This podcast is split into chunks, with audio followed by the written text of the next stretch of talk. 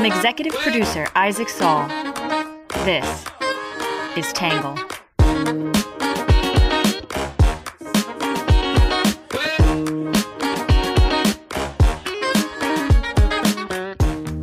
Good morning, good afternoon, and good evening, and welcome to the Tangle Podcast, the place we get views from across the political spectrum, some independent thinking without all that hysterical nonsense you find everywhere else. I'm your host, Isaac Saul, and on today's episode, we're going to be talking about what happened in Tennessee with two, well, really three legislators there, and some of the response to it, and the latest on their status in the state house. Before we jump in, though, a couple notes. First of all, I am aware that our website crashed for a little while this morning. I know I got a few emails from people who were having trouble clicking links in yesterday's newsletter and some in the podcast episode description. Everything should be up and running now. If you want, you can find the links to our YouTube trailer in today's episode description as well and also in the newsletter from yesterday. Second, wow, I don't know really what to say. In 24 hours, our brand new YouTube channel has already generated over 6,000 views, more than 3,000 subscribers, close to 400 comments, all of which were actually very nice, even with the technical difficulties. I am continually amazed by this community and what we are building. So, thank you all so much for the support on this launch.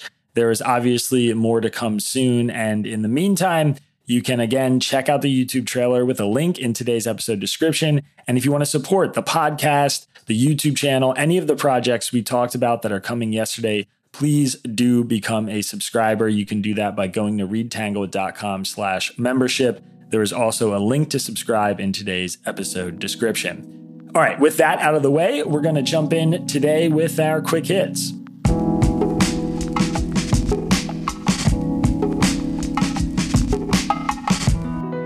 First up, federal authorities arrested Jack Teixeira, a 21 year old Air National Guardsman, for the leak of highly classified U.S. documents earlier this year. This was a story we covered earlier this week. Number two, San Francisco police arrested a tech executive in connection with the fatal stabbing of Cash App founder Bob Lee. Police say the suspect, Nima Momeni, knew Lee personally. Number three, the Justice Department is asking the Supreme Court to intervene in a court ruling that allowed the FDA's approval of mifepristone to stand, but imposed restrictions on how it could be shipped.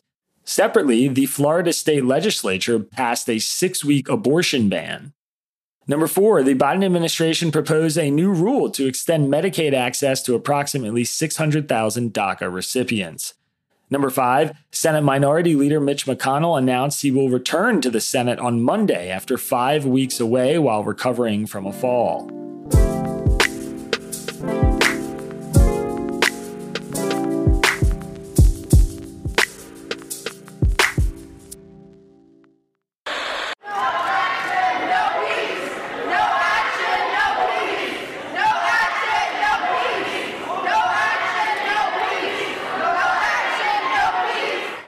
Growing outrage after Tennessee's Republican controlled House voted to expel two Democrats. State Representatives Justin Jones and Justin Pearson were expelled on a party line vote after they led a gun reform protest in the House chamber last week in response to the school shooting in Nashville that left six people, including three children, dead.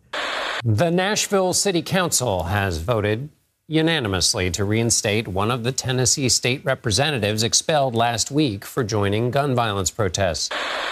On Wednesday, Tennessee lawmaker Justin Pearson was reinstated to the state house after a unanimous vote from the Shelby County Board of Commissioners. Pearson was the second of two Democrats to get voted back into office after being expelled by Tennessee state Republicans for leading a gun control protest that spilled into the state capitol and disrupted proceedings. The drama began days after a school shooting in Nashville that killed six people, including three children.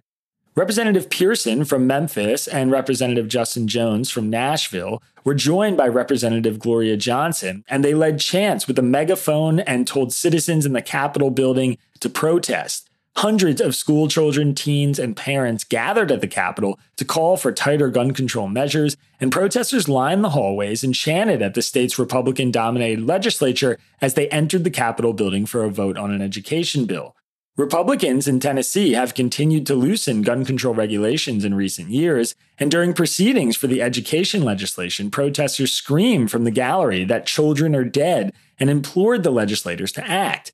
Pearson, 29, and Jones, 27, temporarily stopped proceedings while shouting power to the people and no justice, no peace through a megaphone. In Tennessee, state legislators can be expelled with a two thirds vote from their chamber. Days later, Republicans did just that. With a supermajority, they voted to expel Pearson and Jones. The lawmakers voted 72 to 25 to expel Jones and 69 to 26 to expel Pearson. They cited disorderly behavior in the proceedings and said the two lawmakers broke House rules on conduct and decorum. The vote to expel Johnson failed by one vote, 65 to 30. Both Pearson and Jones are black and Johnson is white, which resulted in accusations of racism. Asked why she thought she survived the vote while the other two legislators didn't, Johnson said it might have something to do with the color of our skin. The single legislator who voted to expel Jones and Pearson, but not Johnson, cited Jones and Pearson's use of a megaphone in the chamber. Expulsion of lawmakers from state legislative bodies is extremely rare. In Tennessee, only eight lawmakers have ever been expelled in the history of the state, including six Confederates who refused to affirm the citizenship of formerly enslaved black people in the 19th century. One other was convicted of bribery in the 20th century, and one was expelled more recently for sexual misconduct. However, in the weeks following the expulsion, both lawmakers were reinstated to the House by local officials. First, the Nashville Metropolitan Council restored Jones in a unanimous vote, and then the Shelby County Board of Commissioners did the same for Pearson. Neither lawmaker missed a vote during their absences. Today, we're going to explore the controversy with views from the left and the right, and then my take.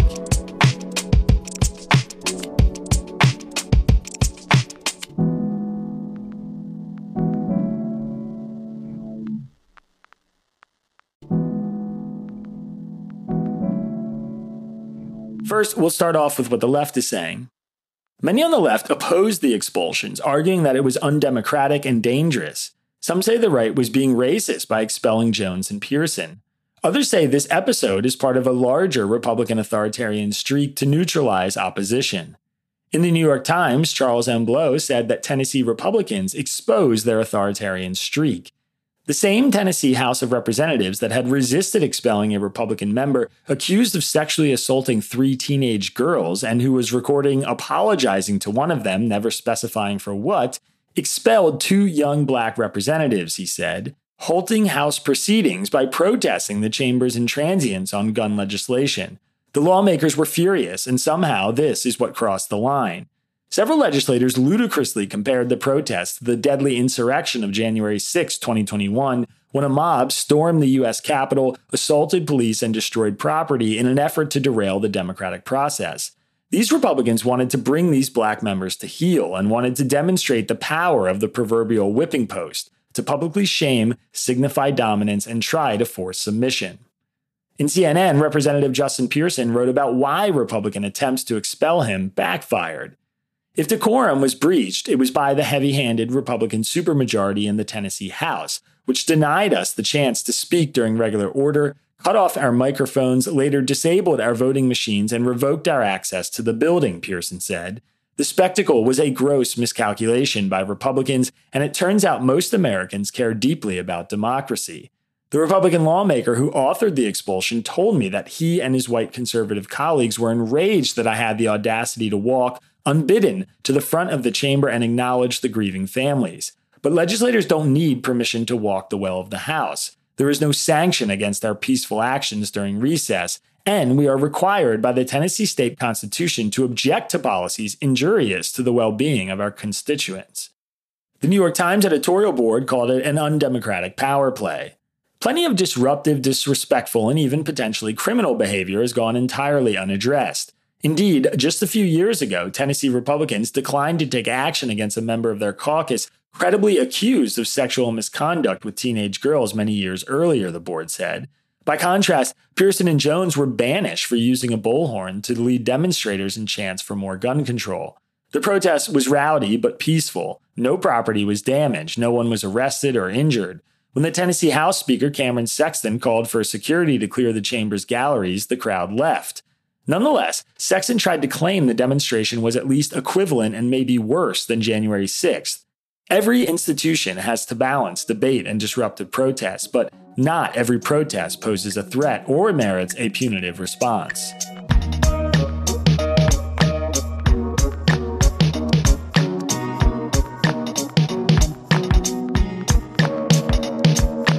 All right, that is it for the left is saying, which brings us to what the right is saying. The right mostly supports the expulsion, though some argue it was excessive. Some say the legislators can legislate or be activists, but not both. Others say this was not an ordinary protest and they broke the House rules, so they should be punished. In the American Conservative, Jude Russo said, expel them all. It makes no sense for members of government to engage in civil disobedience against the government of which they are members. All three legislators should be expelled, Russo said. The premise of constitutional government is that policy is made and changed by elected representatives, and the premise of civil disobedience is that this ordinary legal political process is not addressing a pressing need. If you are a member of government and think the political system has broken down, you have thrown your lot in with the extra political means, Russo said. In the case of the three Tennesseans, the contradiction is emphasized by the disruption of the Assembly's normal deliberative process, he wrote. This departure may be just, but to insist on remaining part of the deliberative representative bodies is to evince a desire to work things out through politics, through making laws, through the power you have by the agreed upon procedures of deliberative government. Pick one. Lawmakers are distinct from private citizens who do not hold political power. In Town Hall, former Connecticut Representative Gary Frank said the legislators were wrongly removed while fighting the wrong fight. Protesting wrongs is genuinely what Dr. Martin Luther King Jr. and other civil rights leaders did in the 1960s, Frank said. But they would have not protested the elimination of ropes and the cutting down of trees to stop the lynching of black folks by the Ku Klux Klan. They knew that it was due to the hate in the hearts of those evil people. The rope nor the trees were to blame. The same is true of guns, and removing any style of gun would not solve the problem. Today, we need more individual interventions, counseling, greater awareness, and an increase in mental health professionals, Frank said. Still, the legislature's actions were wrong and excessive. In the 1960s, the Supreme Court ruled that Congress could not remove a member of its body without a two thirds vote on expulsion. Only the voters of that person's district could do that. When you are voted into a bipartisan political body funded by taxpayers, that institution has no right to remove you. In National Review, Charles C.W. Cooke said the media and Democrats are lying about what happened in Tennessee. The two Democrats were not expelled for choosing to defy Republican endorsed policies. They were expelled because they broke the rules of the legislature and they ground all legislative business to a halt. This dishonesty is typical of what the press has done. Politico described the move as a boisterous protest. NPR described it as a raucous protest. ABC reported that the issue was that the legislators were participating in a gun control protest. They weren't. Instead, these corrupt euphemisms are being used to lionize people who are engaged in the sort of anti democratic mob behavior that until about five minutes ago, we were all being encouraged to condemn. They were expelled for leading a mob onto the floor of the House, disrupting regular order, and shouting at colleagues through a bullhorn. You can think their punishment was too harsh, but you can't pretend it was a mere protest of the sort one might expect to see in the Nashville streets.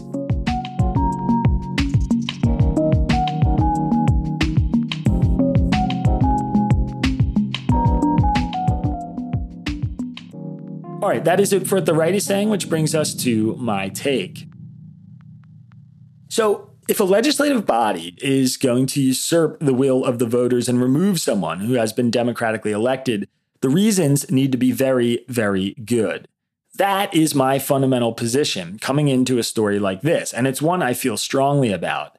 In the wake of January 6, when Democrats were calling for some Republican senators to be removed from office for abetting an insurrection, I objected on the grounds that we needed explicit proof any of those Republicans encouraged or facilitated violence. The bar needs to be very high for expulsion, which is an extraordinary move. And not to state the obvious, but this was not January 6, as plenty of conservatives have tried to claim, whether cheekily or not. Proceedings on the floor were interrupted for about five minutes. The only people on the House floor were lawmakers. As far as I can tell, no property damage was done, nobody clashed with police, nobody was hiding in bunkers, no lawmakers were threatened, and no violence was committed. The education bill was passed easily after a brief recess, and protesters left when they were told to. It's true that Pearson and Jones were disruptive, loud, and rambunctious. You can watch videos of the protests that are online. A big part of that probably has to do with their history as activists, which is an increasingly common resume bullet point of young lawmakers on the left these days. There are videos and pictures of Jones standing atop police cars during riots in 2020 and even throwing a traffic cone through a window at a driver. Pearson, too, seems to have transformed from a moderate calling for the radical middle to a fight the man sounding civil rights activist. Of course, plenty of people change from their early to late 20s. I know I certainly did. But there's always something unseemly about politicians who try to manifest new images and brands. All of this is worthy of call out or criticism separate from the events that took place in Tennessee. But expulsion for this protest? I'm not convinced. Jude Russo's piece in The American Conservative, under what the right is saying, was the most compelling argument I found in favor. He argued effectively that you can either be a legislator participating in the process or an activist fighting the process, but you can't be both. I think he's right. Pearson and Jones do need to choose, and while they are welcome to encourage or even invite citizens to protest and disrupt, they themselves shouldn't grind the legislative process to a halt. They are the legislative process. There is a reason this kind of thing is against the rules. And yet, the expulsion felt truly excessive. Apparently, a lot of people agreed. That both legislators were returned to the Capitol without missing a vote with unanimous backing is a testament to this. In the end, it was a big misstep by Tennessee Republicans. They badly overreached and ended up martyring their political opponents without gaining any actual power, which is never good. As it usually does, the democratic process held up well, but it's unfortunate it was challenged this way in the first place.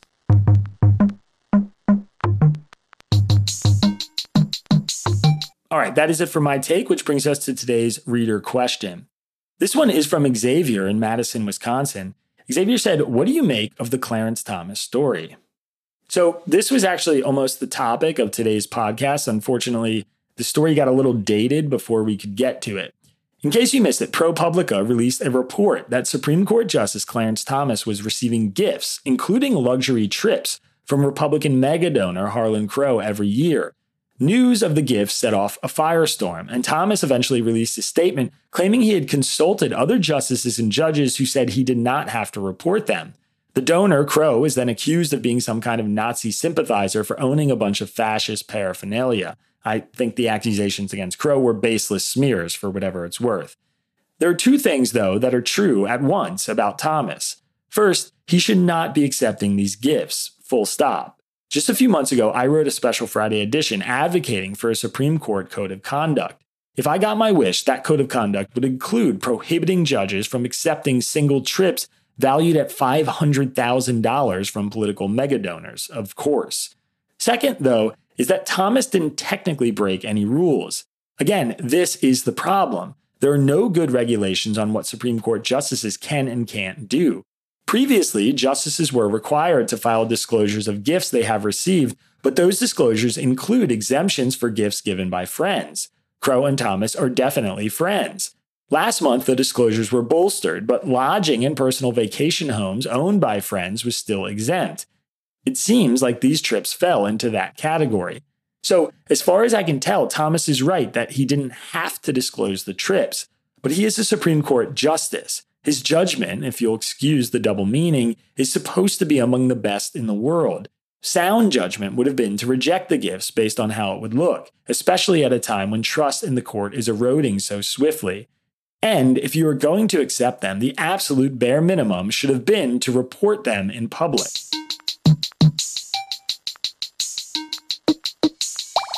All right, that is it for your questions answered, which brings us to today's under the radar story. The Department of Veteran Affairs, or the VA, is holding up the rollout of a $16 billion health record system that continues to face issues. Officials from the VA and Oracle Corp, which acquired the company that runs the system, are renegotiating the contract to help provide the VA with a record system. The specific system is already used by the Department of Defense and is meant to provide seamless record keeping for troops by the time they enlist until they die. But some in Congress are now calling to cancel the project. Just five of the VA's 170 locations have adopted the system since 2017. Wall Street Journal has the story on the problems, and there's a link to it in today's episode description.